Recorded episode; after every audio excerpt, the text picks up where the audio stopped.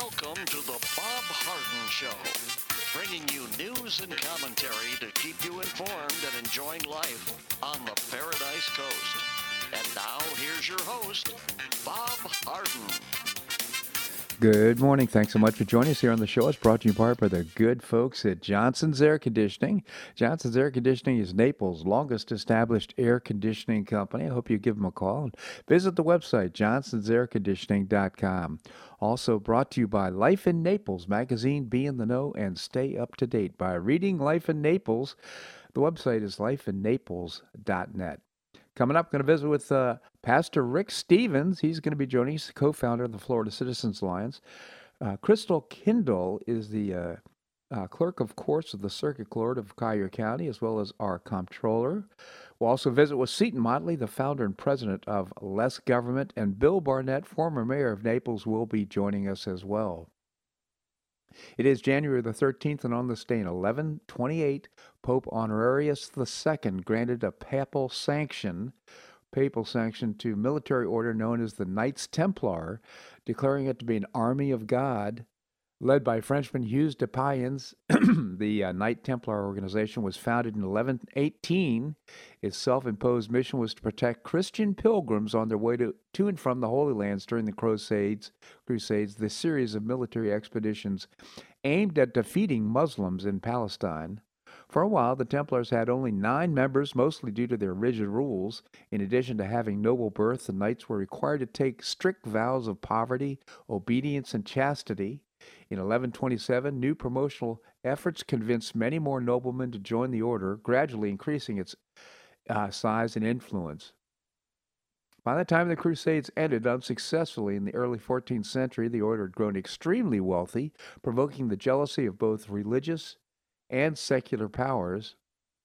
In 1307, King Philip IV of France and Pope uh, Clement of the Fifth combined to take down the Knights Templar, arranging and arresting the Grand Master Jacques de Molay on charges of heresy, sacrilege, and sacred, uh, Satanism.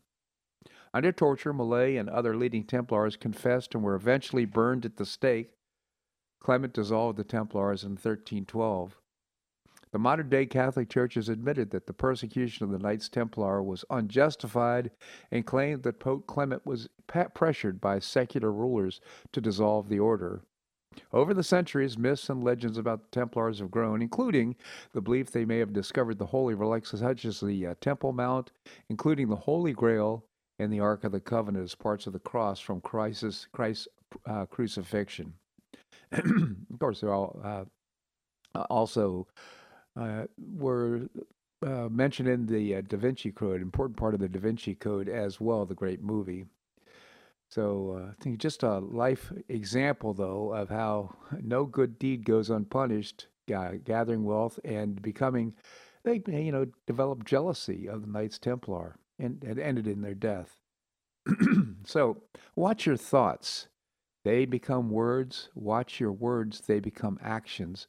Watch your actions, they become habits. Watch your habits, they become character. Watch your character, it becomes your destiny. That from Lao Tzu, uh, ancient uh, Chinese philosopher. So it all begins with your thoughts. So uh, we can control our thoughts. We should have control over our thoughts. Important admonition from ancient Chinese. Well, the coldest front of the winter season will be hitting Fort Myers, Naples area tonight, and a second wave will be on its way across the region on the eve of Martin Luther King Day. Temperatures in the area will range from a low of 49, wow, 49 degrees on Saturday to a high of 73 in the afternoon. And apparently, uh, according to forecasts in the inland areas, it's expected to get even colder uh, temperatures. And there's another, fo- uh, of course, front following it on uh, Monday. So uh, button up. It's going to get cold here on the Paradise Coast. Well, the consumer price index rose 0.5% in December, following hot on the heels of a 0.8% increase in November. That, according to the Labor Department.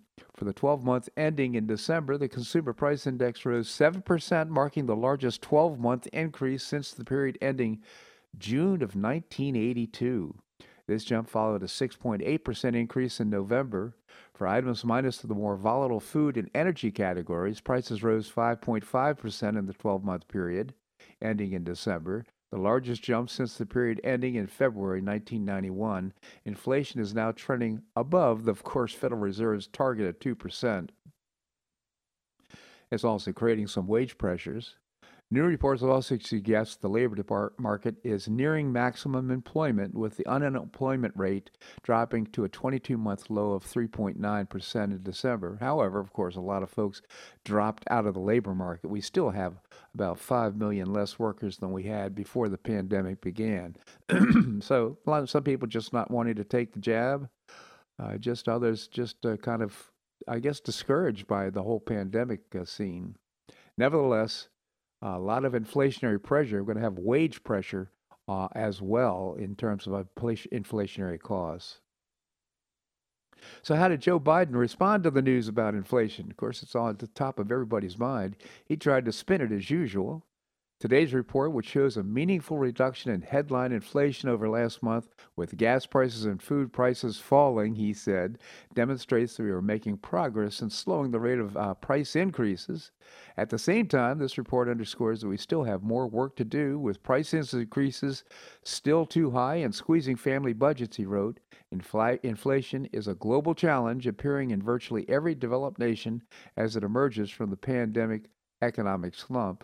He added that America is fortunate that we have one of the fastest growing economies, thanks in part to the American Rescue Plan, which enables us to address price increases and maintain strong, sustainable economic growth.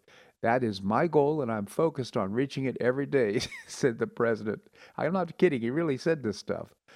Uh, National Economic Council Director Brian Deese added on MSNBC that people should focus on the economy and economic process achieved under the administration specifically rising wages, even though they're not keeping up with inflation.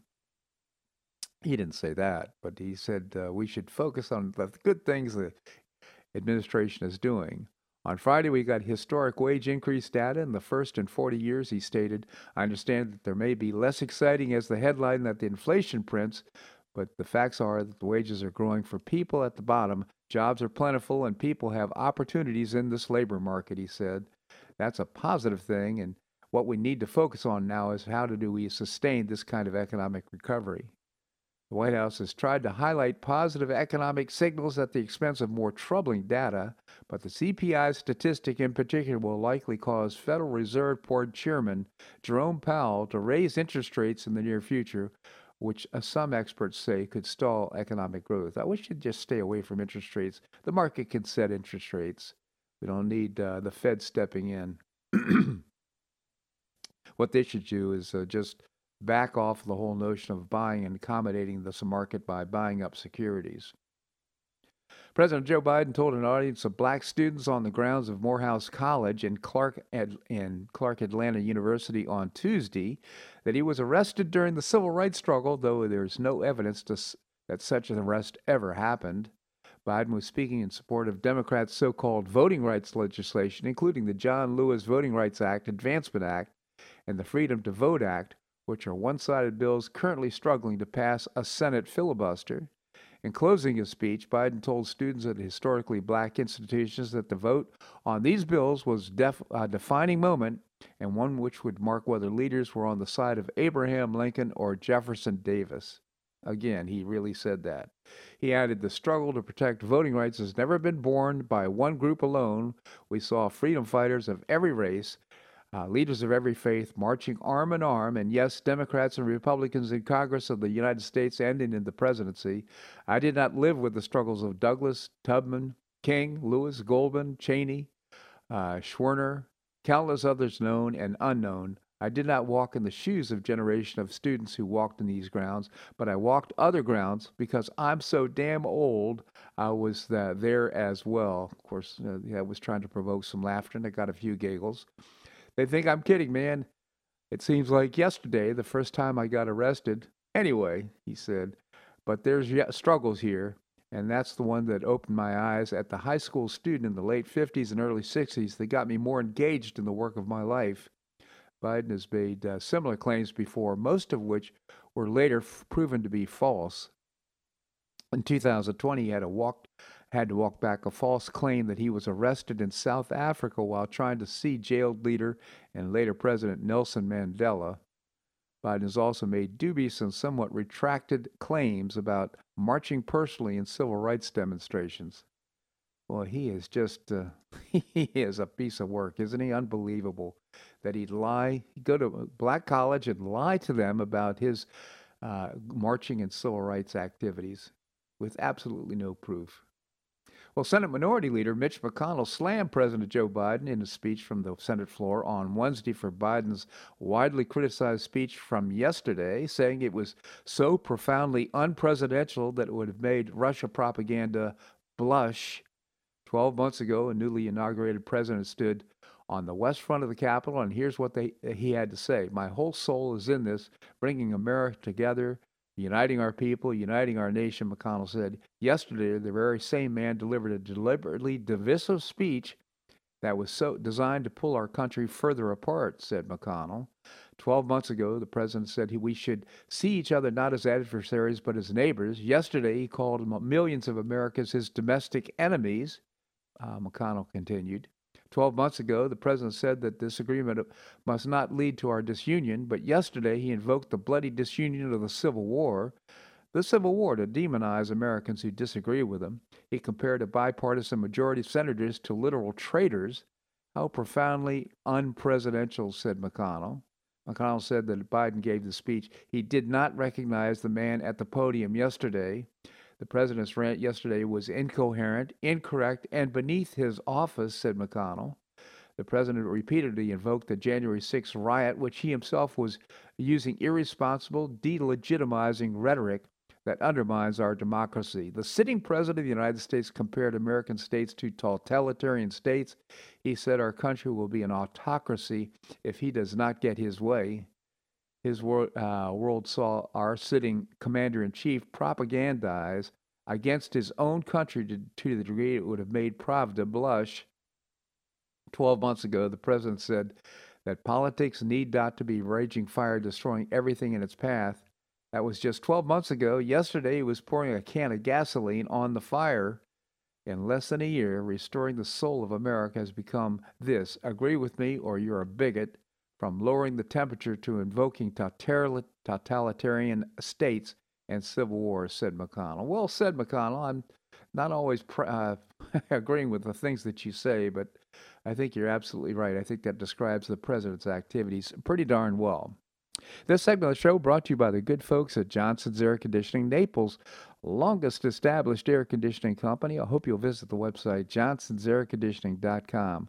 Also brought to you by Life in Naples magazine. Be in the know and stay up to date by reading Life in Naples. The website is lifeinnaples.net. Coming up, we're going to visit with Pastor Rick Stevens, co founder of the Florida Citizens Alliance. That and more right here in The Bob Harden Show on the Bob Harden Broadcasting Network.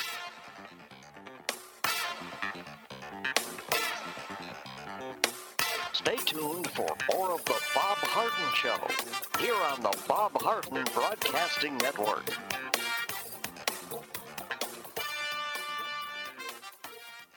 I'm Bob Harden, the host of The Bob Harden Show. One of my favorites for breakfast or lunch is Lulabee's Diner, providing great service, fabulous food, and a rockin' good time. Lulabee's Diner is a throwback to the 60s, complete with great music and a fabulous 60s decor. What I like best is a blend of great food, great value, and terrific service. Most of the friendly waitstaff has been part of Lulabee's for years. I enjoy the great choices for breakfast and lunch, and you'll find the menu has everything and anything to satisfy your taste. Lulabee's offers catering, party platters, lunch boxes, and more. Lulabee's Diner will quickly become one of your favorites for breakfast or lunch. No reservations are needed. Check out the website at lulabees.com and stop by Lulabee's Diner, open from 8 a.m. until 2 p.m. seven days a week. Lulabee's Diner in the Green Tree Shopping Center at the corner of Immokalee and Airport Pulling Roads. Stop by Lulabee's Diner for fabulous food and for a forever cool rockin' good time.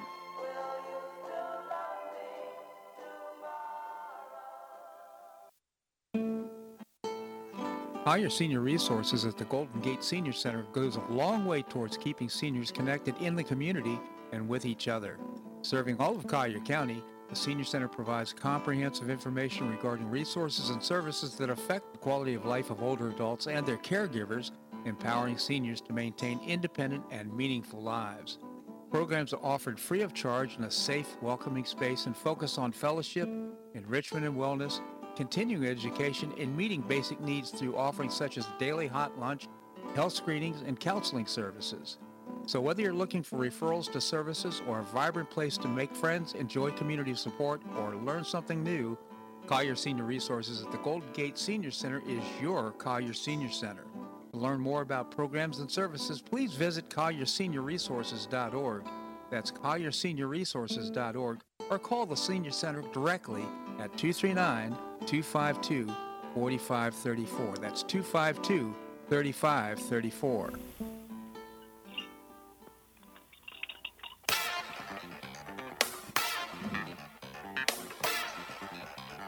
Welcome back to the Bob Harden Show. And now here's your host, Bob Harden. Thanks so much for joining us here on the show. It's brought to you part by Choice Social. Choice Social is a new, refreshing social networking platform. You can find out more and download the app just by going to the website choicesocial.us. Choicesocial.us.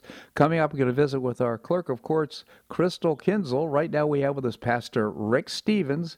Uh, he is the co founder of the Florida Citizens Alliance. Pastor Rick, thank you so much for joining us. Hey, happy to talk to you, Bob. Always a pleasure. Uh, my pleasure indeed, Pastor Rick. Tell us about the Florida Citizens Alliance. Florida Citizens Alliance is a group of people from all across Florida. We consider ourselves an alliance. We join together to work to improve education for children in K through 12 schools. We think that there are good solutions in education, and we want to help find solutions to those problems that parents notice and that people find, bring to us. And we advocate for that all across the state, in the legislature, at local school boards, in all kinds of venues, because we think children deserve the best education we can give them to help equip them for their lives. Yeah, I'm doing a great job too. Been around eight or nine years, and I must say the uh, traction that you've gotten in Tallahassee and uh, the influence you've had has just been so positive, including getting rid of Common Core and just a number of real successes over the years. So I congratulate you, uh, Pastor Rick, and uh, as well as Keith Flaugh, the co-founder of Florida Citizens Alliance. It's goflca.com, goflca.com. I hope you check out the website. Pastor Rick, uh, we're heading into the, the legislative session has now started. Uh, my guess is you've got a number of things hanging fire right now. Maybe you could bring us up to date. Well, there are a lot of things going on legislatively. You're exactly right. And uh, I was trying to think how to compare some of what people in Florida are feeling these days with things in the past. And at the top of our list for a long time now has been we need to get rid of critical race theory teaching in our schools. It has no place in our schools. We don't want our children exposed to such things. And we've heard that all, all across the state. And I was thinking about that, and the most interesting comparison that comes to my mind is with Common Core, and you mentioned it a moment ago. And it seemed like we had real trouble getting rid of Common Core until all of a sudden it was gone. Well, the critical race theory is a persistent problem. I heard somebody talking about it yesterday. Hmm. They've been looking at school books, and it's still there. But the good news is, and as probably everybody knows, the governor made a very strong statement that we're not having common, or pardon me, critical race theory in Florida. And now we understand that the legislature is working on that with all diligence. And some bills have been filed that give us real encouragement because we see that they're following some of the patterns that have been done in other states like Oklahoma. And those were good efforts to, to really come at this problem in a way that makes a, a real difference. We also understand that both the Senate staff and the House staff are working right now on a bill, on language, on a bill for critical race theory. Well, the reason that's encouraging is because they seem to be working together to come up with the best product, not in, co- in competitive um, means where we want ours or and the other side wants theirs, yeah. kind of thing. So if they're working together, that's a very good sign. That sounds great. Pastor, I mean, just for our listeners' benefit, we've already taken action against critical race theory, but, you know, when people have a desire for something to happen, they are using nefarious means to try to get it back into the curriculum, for example. I'm talking about critical race theory. So I think what you're saying is that w- while we've already acted on it, we're going to take definitive action now going forward in this legislation, and get rid of it for, for sure. Right, and that's a good point. We have taken action in terms of the State Board of Education passed a rule but the governor believes, and a lot of us believe, that we need to put it into legislation because that has much more strength than a rule. So people should understand that's the reason for it. And, and we think it's going to be a, a little bit more comprehensive when it comes through the legislative process as well and it'll touch many more areas that will protect people in our state, not just schools, but other other workplaces as well. Yeah. So that's very important. Absolutely. Well, that's that's an important step forward. Uh, uh, other legislation? Well, we might ought to mention uh, Representative Rommel's bill that he has introduced regarding cameras in the classroom. And a lot of people have been kind of interested by this, and a lot of people have, have kind of come out on one way or another. They're concerned about privacy, especially as it relates to children, and, and we should be concerned about that. I've heard people more than once mention, well, what about hacking? And that's reasonable to, to ask, and we need to solve all these problems. But what Representative Rommel has done is his bill introduces the opportunity for school districts to decide and the requirement that they make a decision. He framed this bill in a very good way to help people understand that it can be a safety issue as well as an accountability issue, so that if your child comes home from school and says, My teacher did this to me, well, somebody could go back and look at the camera video and discover that, well, like sometimes happens with our children, they came home with a different story than what really happened. Right. Well, that's good for the teacher. And if the teacher actually did something that was inappropriate, then we have the opportunity to say to make corrections on those kind of things. The really interesting thing is, will school boards decide to do this? Because it will become their decision. Right. They often will tell us they want the opportunity to decide. Now they'll get to decide, and we'll see what happens. Yeah, we'll see what happens with that. You know, Pastor Rick, I know there's so many other things hanging fire right now, but uh, you've got a couple events like, uh, coming up. I'd like our listeners to find out about. Maybe you could tell us about it. Yes, we do. We've been having a series where we have guest speakers come in and talk about the Constitution and its importance and, and their perspective on that. And so next Thursday, on January 20th, we're having Nick Adams come. And some people might recognize that name. He's been on television and been a, a commentator. He also wrote a book that President Donald Trump called a must read. First time in history that a sitting president ever endorsed a book. Huh. And so he's going to be with us on January 20th at the Silverspot Cinema. And people can sign up on our website, goflca.org, under the events column, and a very minimal registration fee. But come and meet Nick and hear what he has to say. We think it'll be it'll be a great evening. And that's coming up next Thursday. And again, goflca.com or org. It doesn't matter which one. Goflca.com. Uh, and then you've got a big event coming up in March. Oh, very big. In March, we're hosting Dennis Prager and Charlie Kirk. First time they have ever appeared together. It's our big gala for the year, March 9th, and it'll be at the um, Ritz Carlton Tiburon. We want to invite people to sign up for that. The information is also available on our website. And, and as some people may not be aware, because we haven't talked about this as much, we're also having Seth Dillon from the Babylon Bee make a presentation. So it is going to be a packed evening. It's going to be like nothing else that, that people could find any place. We want to really invite people to come and join us. We'd love to have them there. Well, and of course, this all underscores the importance of uh, underwriting the cost, the uh, expenses of the Florida Citizens Alliance. Uh, I know Pastor Rick and uh, Keith Flaugh work at, they, on, on, their own dime and their travel, everything. They cover themselves. They don't get paid for this. So we owe a debt of gratitude to them. And one of the ways we can support their work is by making a contribution and attending these two events. So again, I encourage you to go to uh, goflca.com, goflca.org, either one. Pastor Rick, always appreciate your commentary here in the show. Thank you so much for joining us. Well, Thank you, Bob. I really enjoyed it. My pleasure indeed.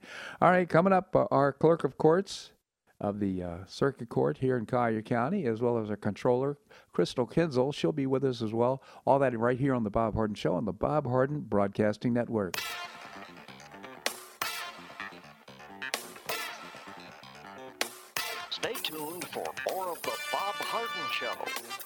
On the Bob Harden Broadcasting Network.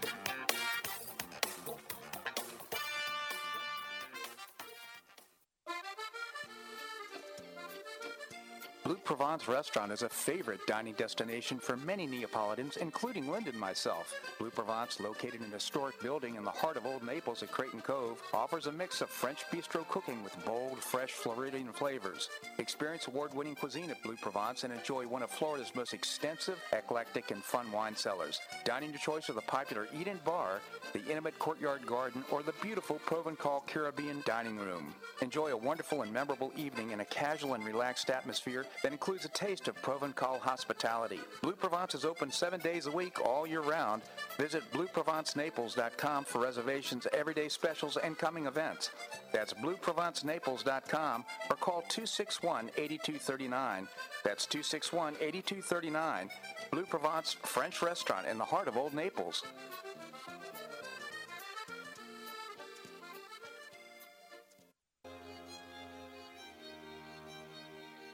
Gulf Shore Playhouse is passionately committed to enriching our cultural landscape by producing professional theater to the highest artistic standards and providing unique educational opportunities to folks in a spirit of service, adventure, and excitement. Over the past 15 years, the Playhouse has expanded immensely, outgrowing its current facilities. With dreams of expanding even further in order to better serve the community, broaden the economic impact, and strengthen the cultural fabric of our region, it's time to build and move into a new home. A 44,000 square foot state of the art theater and education center will be built on three acres at the corner of First Avenue South and Goodlette Frank Road, allowing Gulf Shore Playhouse to achieve those dreams. To find out more about Gulf Shore Playhouse, this state of the art performing arts center, and about the season's exciting productions, visit GulfShorePlayhouse.org. That's GulfShorePlayhouse.org. We'll see you at the show.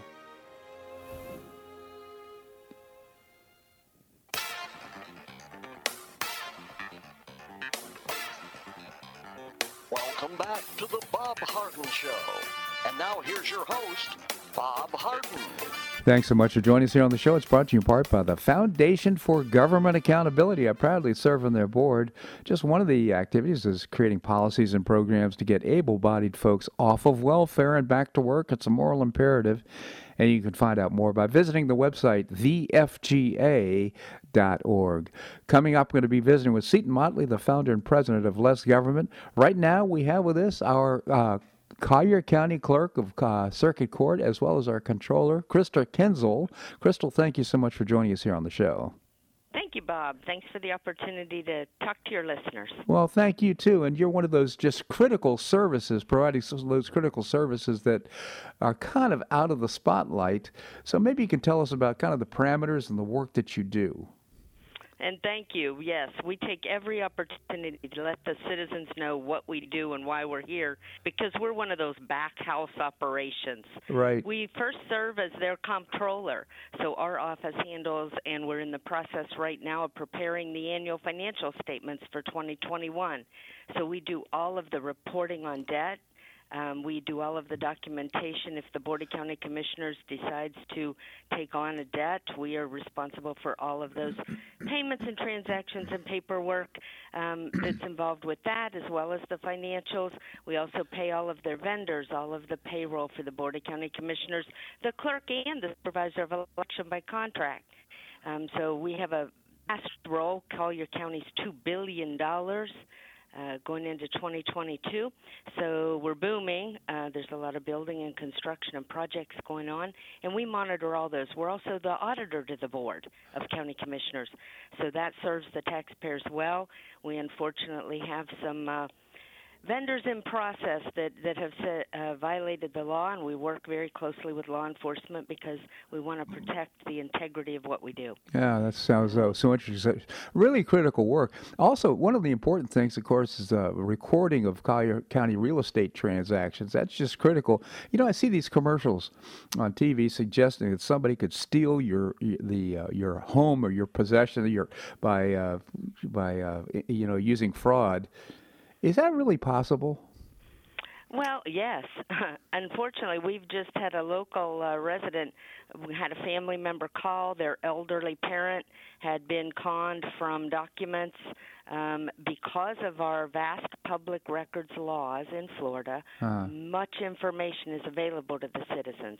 That's a great service and convenience, but it's a double edged sword that a lot of information is out there for the taking. And we have some unfortunately unscrupulous people that will attempt to take it. But that gives me an opportunity to talk about our fraud alert. Um, you mentioned getting things in the mail for $89. You can get a copy of your deed. Well, if you have property in Collier County, you can go on collierclerk.com and get your deed yourself. Hmm. Um, we, you can also sign up for our fraud alert system.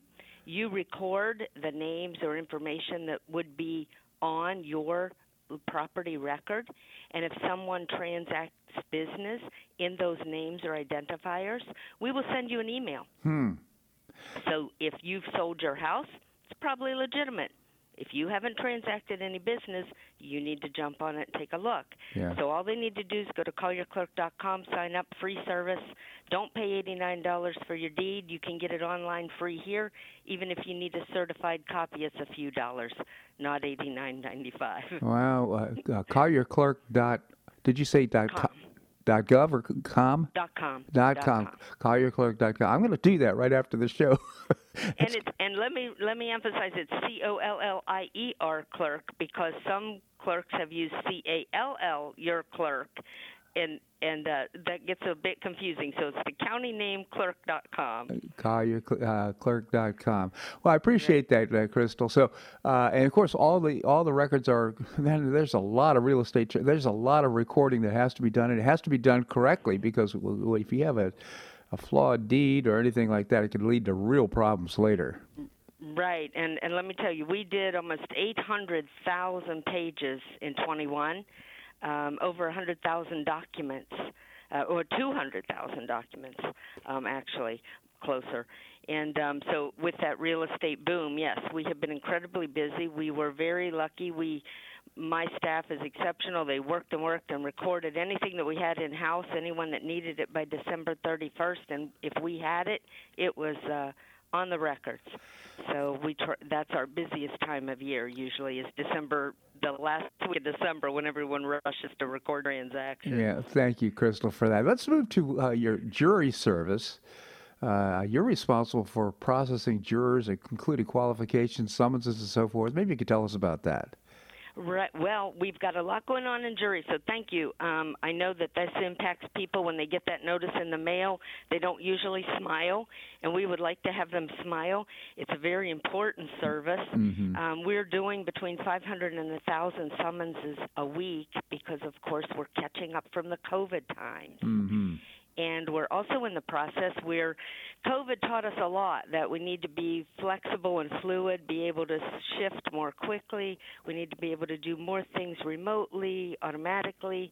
And so we're looking at a new jury system. Our jury system goes back to mm, early 2000s or 1990 something. And so we're going to upgrade all of that. Uh, and we're expanding the court uh, to, by two courtrooms which will, of course, require more jurors and things uh, that as the judges work back the, with the backlog and then the growth in Collier County. So we're expanding also the juror space. Um, now, all that won't be done in 22. Probably it'll be in 23. But of course, you have to start now with construction and everything that uh, takes a while these days. Um, but that's all in the works to serve the citizens a little bit better. No, that's outstanding. Hey, I understand you have a couple of new satellite offices that are opening. Yes, and that's going to be a great service. Now, we'll probably be opening Heritage Bay, um, a soft opening the end of this month, um, but hopefully sometime in February we'll do a, a groundbreaking and the official opening. But that is at uh, Immokalee Road and 951. It will be similar to the Orange Blossom Regional, so it'll have the constitutional offices the tax collector, the property appraiser, supervisor, and our office. So we're hoping that that will serve that entire eastern growth that we're seeing exceptional growth there. And uh, we hope that'll provide better service for those um, moving here or living in that area. Sounds and terrific. then the second one is we're reopening. Uh, back before the recession in 08, we actually had a location on Marco Island, and we're going to. The city has been gracious. They're going to work with us on a space in uh, the City Hall Annex, and we're going to provide the services right on Marco Island for them. Oh, that'll be outstanding. So, uh, before I let you go, I, I, I know that there's a great opportunity for Valentine's Day for married couples as well as those that are planning on getting Yeah. married. Yes, you need to plan this. Um, we we did this in 20. It was incredible. It was so much fun. It's one of the great things we do. Marriages are still outpacing dissolutions almost two to one, or more than two to one, actually. And um, we we will be having on February 14th at the library here. I mean, I'm sorry, the museum here on the campus of the uh, courthouse and uh, county government in on 41 and airport and it's open to anyone who registers. It's free, except if you are a newly married, you of course have to pay for your license and those legal documents. But uh, last in 2020, we had about six new couples and 14 or so uh, renewals. So we're hoping to exceed that. Please sign up. It's a great opportunity to um, make your spouse happy. Um, so we highly recommend it. Um, we will have refreshments. We have some sponsors, and uh, it should be a great day, great afternoon to celebrate the holiday. Absolutely. So again, uh, uh, Collier Clerk dot com is the well, uh, website. Collier, the, the uh, county name, Collier Clerk dot com is the website. Crystal, I really appreciate your commentary here on the show. Thank you so much for joining us. No, thank you for letting us uh, reach your listeners, and hopefully they'll enjoy uh, the things that we have. And, and please go to our website; it has a wealth of information about the county. Yeah, thank you, Crystal. All right, coming up, we're going to be visiting with Seton Motley, the founder and president of Less Government. We're going to do that and more right here in the Bob Harden Show on the Bob Harden Broadcasting Network.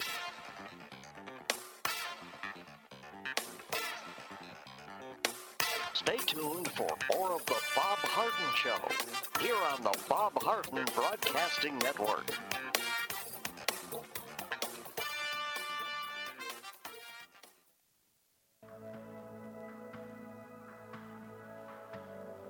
You suffer from joint pain in your shoulders, hips, or knees?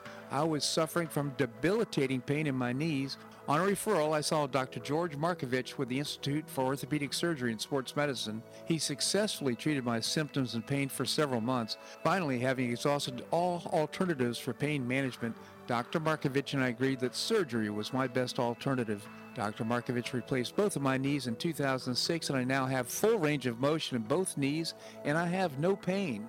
I now play golf and exercise free of debilitating pain in my knees. Don't suffer needlessly with joint pain. Call orthopedic surgeon Dr. George Markovich with the Institute for Orthopedic Surgery and Sports Medicine at 482 5399. That's 482 5399. He did a great job for me, and he'll help you too.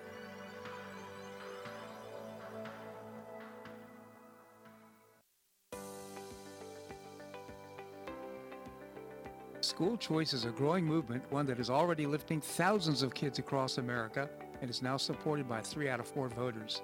The Optima Foundation, a 501c3 nonprofit, was founded to support the establishment and expansion of superior schools of choice. Optima's goal is the successful launch of Hillsdale College, classical academies, and other schools of excellence, serving kindergarten through 12th grade. The mission is to train the minds and improve the hearts of young people through content rich classical education in the liberal arts and sciences with instruction in the principles of moral character and civic virtue. A terrific product of the process, Naples Classical Academy opened this fall and a classical virtual school, Optima Classical Academy, will open in 2022. Find out more by visiting optimaed.org. Help children in Florida optimize their education opportunities. Visit www.optimaed.org.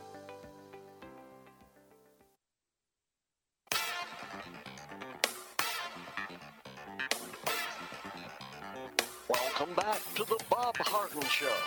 And now here's your host, Bob Harden.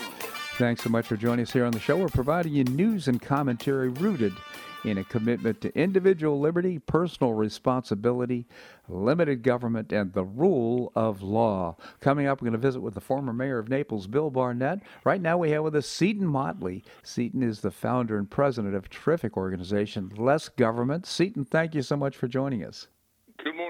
Good morning, sir. Good morning, Seton. Tell us about Less Government. Yes, we exist to reduce the size, scope, and sphere of influence of government, and no one else does, or very few, very few people do. Yeah, that's right. Although last time we were on the air, we pointed out that our governor seems to be doing a pretty good job of at least moving in that direction. And and remember, I said I I prefer I don't want Trump to run, and now Trump's attacking DeSantis Yeah.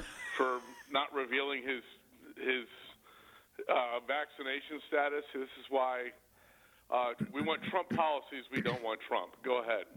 Well, I disagree with that. But uh, that said, that said, uh, you did write a column, which is kind of changing topics.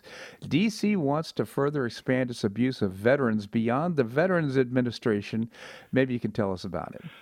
Yeah, there's been a okay. The, obviously, the Veterans Administration is awful. It's it's our quintessential example of socialized medicine, and it's a disaster. It's Right. existed as as a sole government-only sourced form of healthcare since 1930s, when it's officially become a thing. And I mean, it goes back further, but that's when it became government all all the time, all, all the way. And it's a disaster. And as we know, Trump uh, signed a bill that uh, gives veterans choices because they're stuck in these VAs. Um, there's a there's a movie called Article 99 from the early 90s with Kiefer Sutherland and Ray Liotta and a bunch of other people making fun of a VA hospital. That's how long it's been. I mean, it's been a problem forever. It's mm-hmm. terrible. Well, in the name of protecting veterans, there's a law that's been passed about lending and they're trying to expand, and it only covers existing. It, it, it, it's a rate cap. We don't want, you know, we know what rate caps do.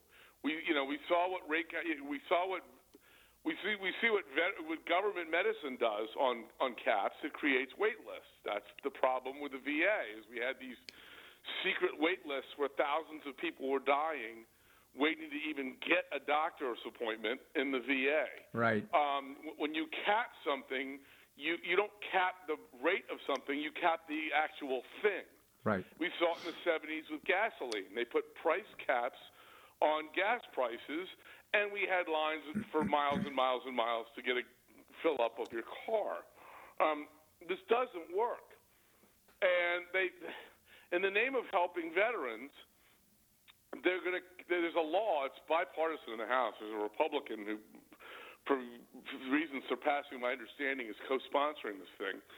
Um, it's, it, it extends this cap on rates for veterans Huh. to, uh, from the military to veterans. Well, what you're going to do is you're going to cap loans to Right. veterans, not, not the rates. You're going to cap the loans. No Right. one's going to lend to these people because they can't make any money on the loans to these people. Right. And so, you know, these people will then be driven into the black market, Right. Because they're going to have to go to loan sharks and stuff. And these are short-term loans. What we're talking about here, they're, they're payday loans, is, is, a, is a phrase for them. If you run out of money on a Tuesday, they'll lend you money until Friday, Right. when, when payday happens. Um, these are not mortgages. These are not, you know, 30-year interest loans. These are short-term loans, often for people, as we know, we don't pay military enough, so they don't make a lot of money, so their credit rate rating isn't great. Um, and if you so, you basically be capping them, pricing them out of getting any of these loans. Right. A lot of these loans are very helpful. You know, you got a veteran who's a mechanic who needs to get to work, and his car his car breaks down on a Tuesday, and he he can't fix his car. Well, then he can't make money between Tuesday and payday. Right. Uh, so th- it's just a very stupid idea, and unfortunately, it's it's as with many stupid ideas in D.C., it's bipartisan, and I'm just hoping that by drawing attention to this bill, um, we will stop it from actually becoming law. Uh, I'm so so happy that you did. I mean, it's just another form of price controls. Price controls don't work. Centralized planning does not work. The only reason why people are willing to pay the rates for a payday loan is, of course, they're paying not a lot of money. If you're only borrowing money for a few days, even though the rate may be 30 or 40 percent, you know, it's not a lot of money. it's money. it's not a lot of it's not a lot of coin. Fact of the matter is that pe- people, you know, it's more valuable for them to have their car and be able to get to work and make some dollars than it is for the six or seven amount dollars. of they make by the, the amount of money they make with the loan is well worth the amount of the loan for three days or five days or whatever it is. Yeah, so they can make that decision. They certainly don't need somebody in Congress making the decision for the entire globe or for the entire nation about uh, about and, this. And, and, and that's what's uh, uh, that's another level of what's wrong with the legislation is these idiots in Congress don't realize that they're making that decision for them. yeah, it's ex- Um, I don't think this Republican thinks he's making that decision for him. He's that stupid that he thinks he's helping. yeah. Um, he's helping these people, and uh, you know um, he does because he doesn't realize you know this is chess, this isn't checkers, and when Congress makes a move like that, it results in three successive moves that happen automatically after the first move, and all of a sudden the only people that can get loans are Elon Musk. Yeah. Art collection. Yeah, so the you know unintended consequences of this is they're th- thinking they're going to be helping. They're going to get a pat on the back because they're helping veterans. They're not. They're simply drying up the source of our resources for veterans under a, a, a difficult situation and making it impossible for them to, uh, you know, that could lead to Extricate themselves from the situation. Exactly right. Yes. Seton Motley, I'm so grateful that you've uh, drawn attention to these types of issues. That you always do, and I appreciate that so much. Just encourage our listeners to you know come out with a couple of columns. Well, I'm guessing five or six columns a week, and uh, No, no, no, not that many. No, Yeah. no. no, no, no, no. Two to five. two to five. Well, and you can find them all on lessgovernment.org. Lessgovernment.org is the website. You can also uh, visit Less Government on Facebook as well. Less Government. Yeah, Seton, I wish I thought of the name of that organization. It's a great name. I really appreciate your commentary here on the show. Thank you so much for joining us. Thank you very much, sir. My pleasure indeed. All right, coming up, I'm going to visit with Bill Barnett, former mayor of Naples. I know we just completed the whole notion of interviewing candidates for the city council. I know he was part of that process, so I look forward to the feedback on this interview. That and more right here in the Bob Harden Show on the Bob Harden Broadcasting Network.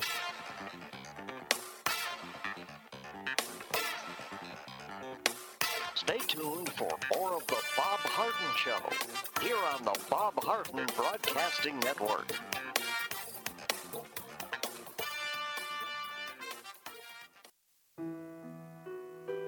Did you know St. Matthew's House operates the only emergency homeless shelters in Collier County? St. Matthew's House provided more than 500,000 hot meals to those in need last year, and since 2010, 527 men and women have graduated from the St. Matthew's House Justin's Place Addiction Recovery Program. For over 30 years, St. Matthew's House has provided innovative solutions to fight homelessness, hunger, substance abuse, and poverty in Southwest Florida. And you can help St. Matthew's House in this life transforming work by patronizing the St. Matthew's House thrift stores, Cafe M25, car wash and detailing center, and award winning catering operations. For more information, visit stmatthewshouse.org. That's stmatthewshouse.org. St. Matthew's House is a 501c3 not for profit organization and does not solicit government funding.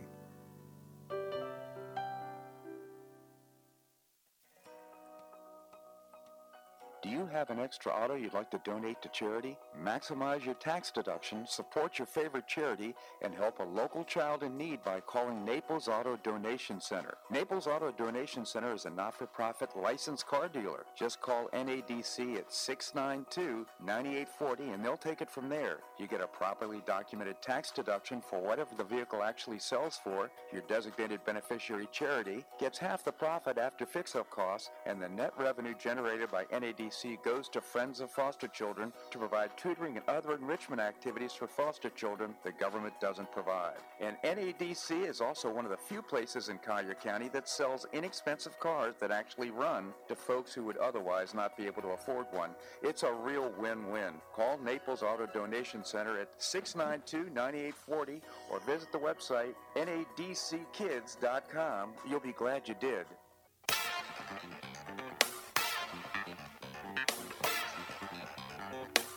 Welcome back to the Bob Harden Show.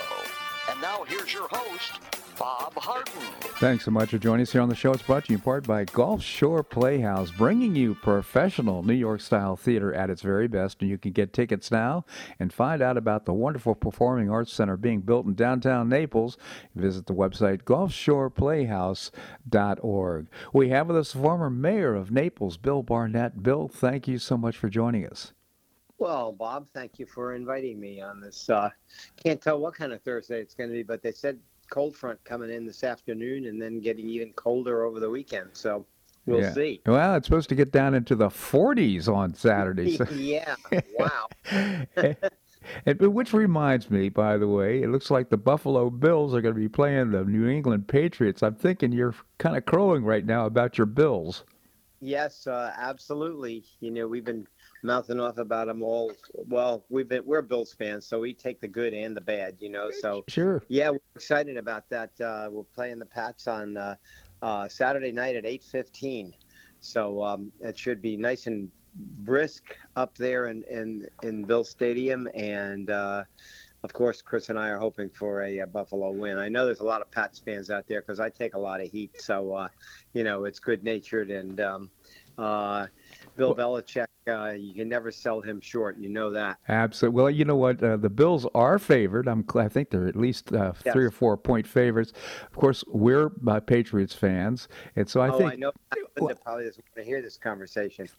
so no. So I. I think I owe you the ability to have a dollar wager on the game, even points. Well, okay, uh, but you have to determine the point spread. It's three or four. I think it's four. The last I saw in the paper. So you will get you will get four points. How's that for one dollar? oh my goodness, that's. Uh, I wasn't even asking for points. I think that's so Okay, generous. Just want to make it in game. I'll I'll be more than happy to do that. I just want anybody to say, hey, you, you took advantage of Bob Harden. no, no, no. Well, I'll take the four points. So thank you, Bill. We're on. That's the deal. So I know uh, last week we talked about uh, the interviews that uh, the organization, I've forgotten the name of the organization, will be doing with the uh, candidates for for the uh, city council. The election's coming up on February the 1st. I just hoping you could give us some feedback on what happened. Yeah, um, well, I, yeah, always drama. uh, You know, never, never without drama. Well, um, Miss uh, Portanoff, uh, uh, well, I don't ever pronounce her name right. I just, for some reason, can't get it right, and it's not intentional. But anyway, um, she never showed. Um, Huh. we- we had made uh, I know that our president of uh, of NBG, Sally Tiffany, had reached out four times to her. She didn't respond to emails. Finally, got in touch with her, and she um, she said, "Well, I don't know." And then she said, "No, I can't make time that day. I have some kind of an event scheduled for that day." And uh, if she had responded in the beginning, maybe they could have made arrangements for her. So she was a no-show. And uh, Terry Uh, who was who was that again, Bill? um, Beth Petrunoff. Petrunoff. Be- So uh, she, she must not Yeah. want to be a city council member too badly. I, I don't know. Um, she sends a lot of uh, literature around, and, and the, the difficult thing with, with her is figuring out uh, all her campaign literature has different times and dates that she's lived in Naples, and we can't quite figure out. Uh-huh. Uh, one said she's been three generations, or her family's been three generations in Naples, Florida, and the and one gives her career, and said that uh, the uh, some people had looked it up. The last time she voted um, was in New Canaan, Connecticut, in uh, in 2020, I believe. Um, I don't think that she has done anything in our city of Naples as far as uh, uh, civil, you know, civil or um, community activities, charities, anything like that. Huh. Uh, so uh, my guess, Bob, is she's been here two years or more, just living here. Yeah, so Uh, just cutting to the chase, it doesn't sound like you're making a recommendation to vote for her for city No. council. We didn't endorse her, and um, and then um, we did endorse uh, uh, Ian Rudnick, uh, the uh, real nice young man, former police officer in the city of Naples, uh, um, and 17 years on the city.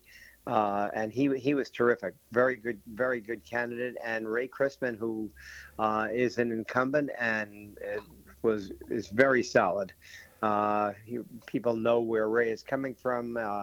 He's he always speaks clearly and defines what he wants to do and uh, where he's at. So there's never any guesswork with him. So those are the three candidates that we did endorse. So Ray, Uh, Ray Christman and uh, Ian Rudnick. Who was the third? and John Dugan. John John- Dugan. Now, is John? Right. He's not currently serving on the council, is he? No, no, no. He he's a newcomer as well. Um, and uh, well, I, I talked about um, Terry Hutchison that he he didn't show. So uh, anyway, so those are the three candidates that we have endorsed, and um, I wish them well.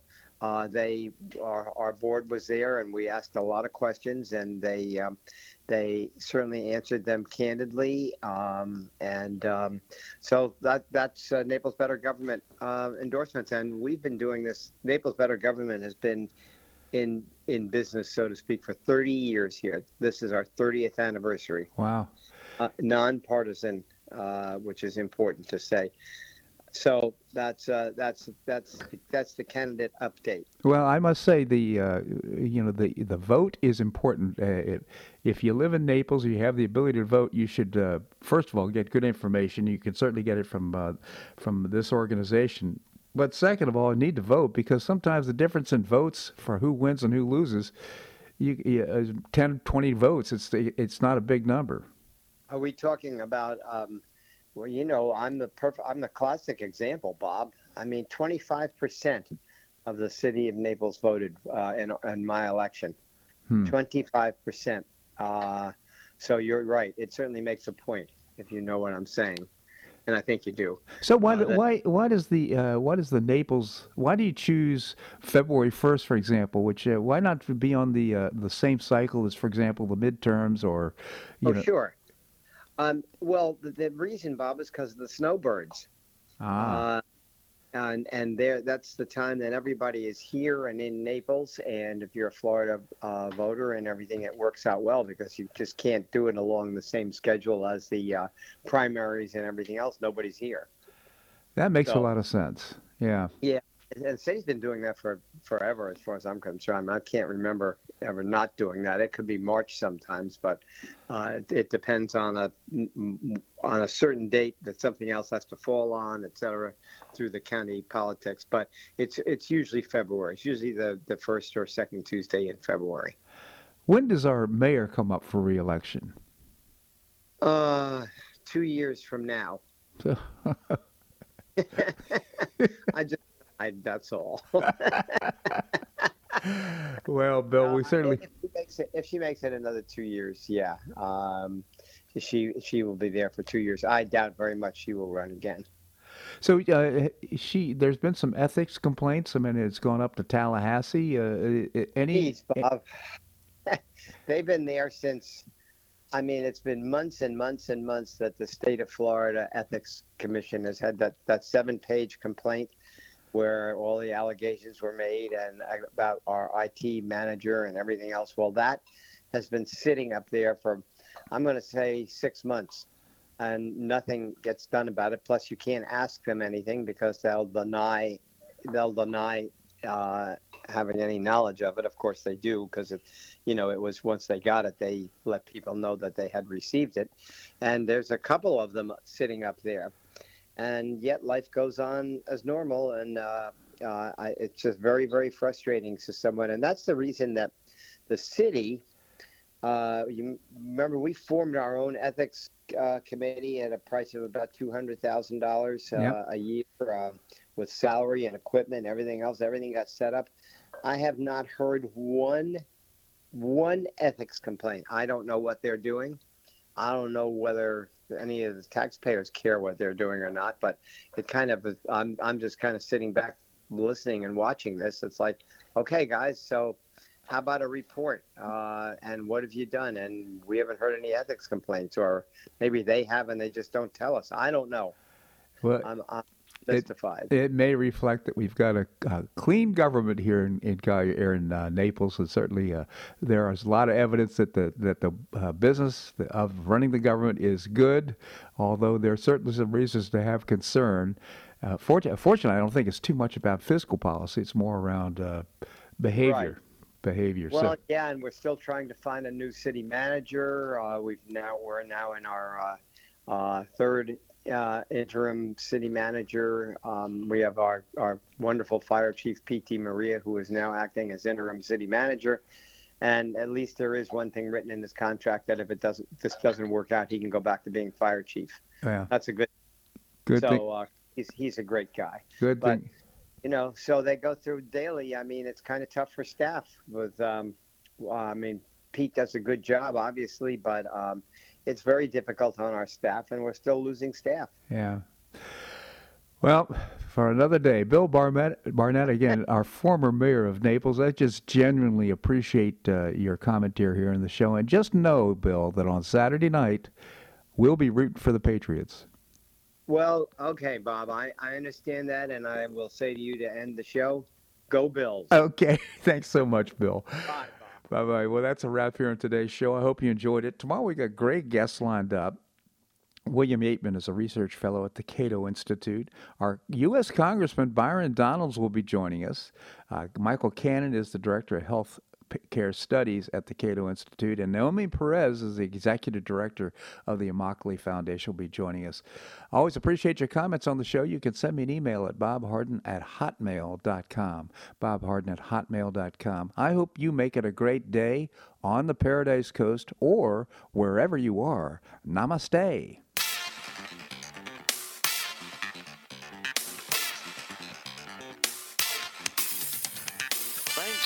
For listening to the Bob Harden Show on the Bob Harden Broadcasting Network. For more information and audio files of previous shows, visit www.bobharden.com.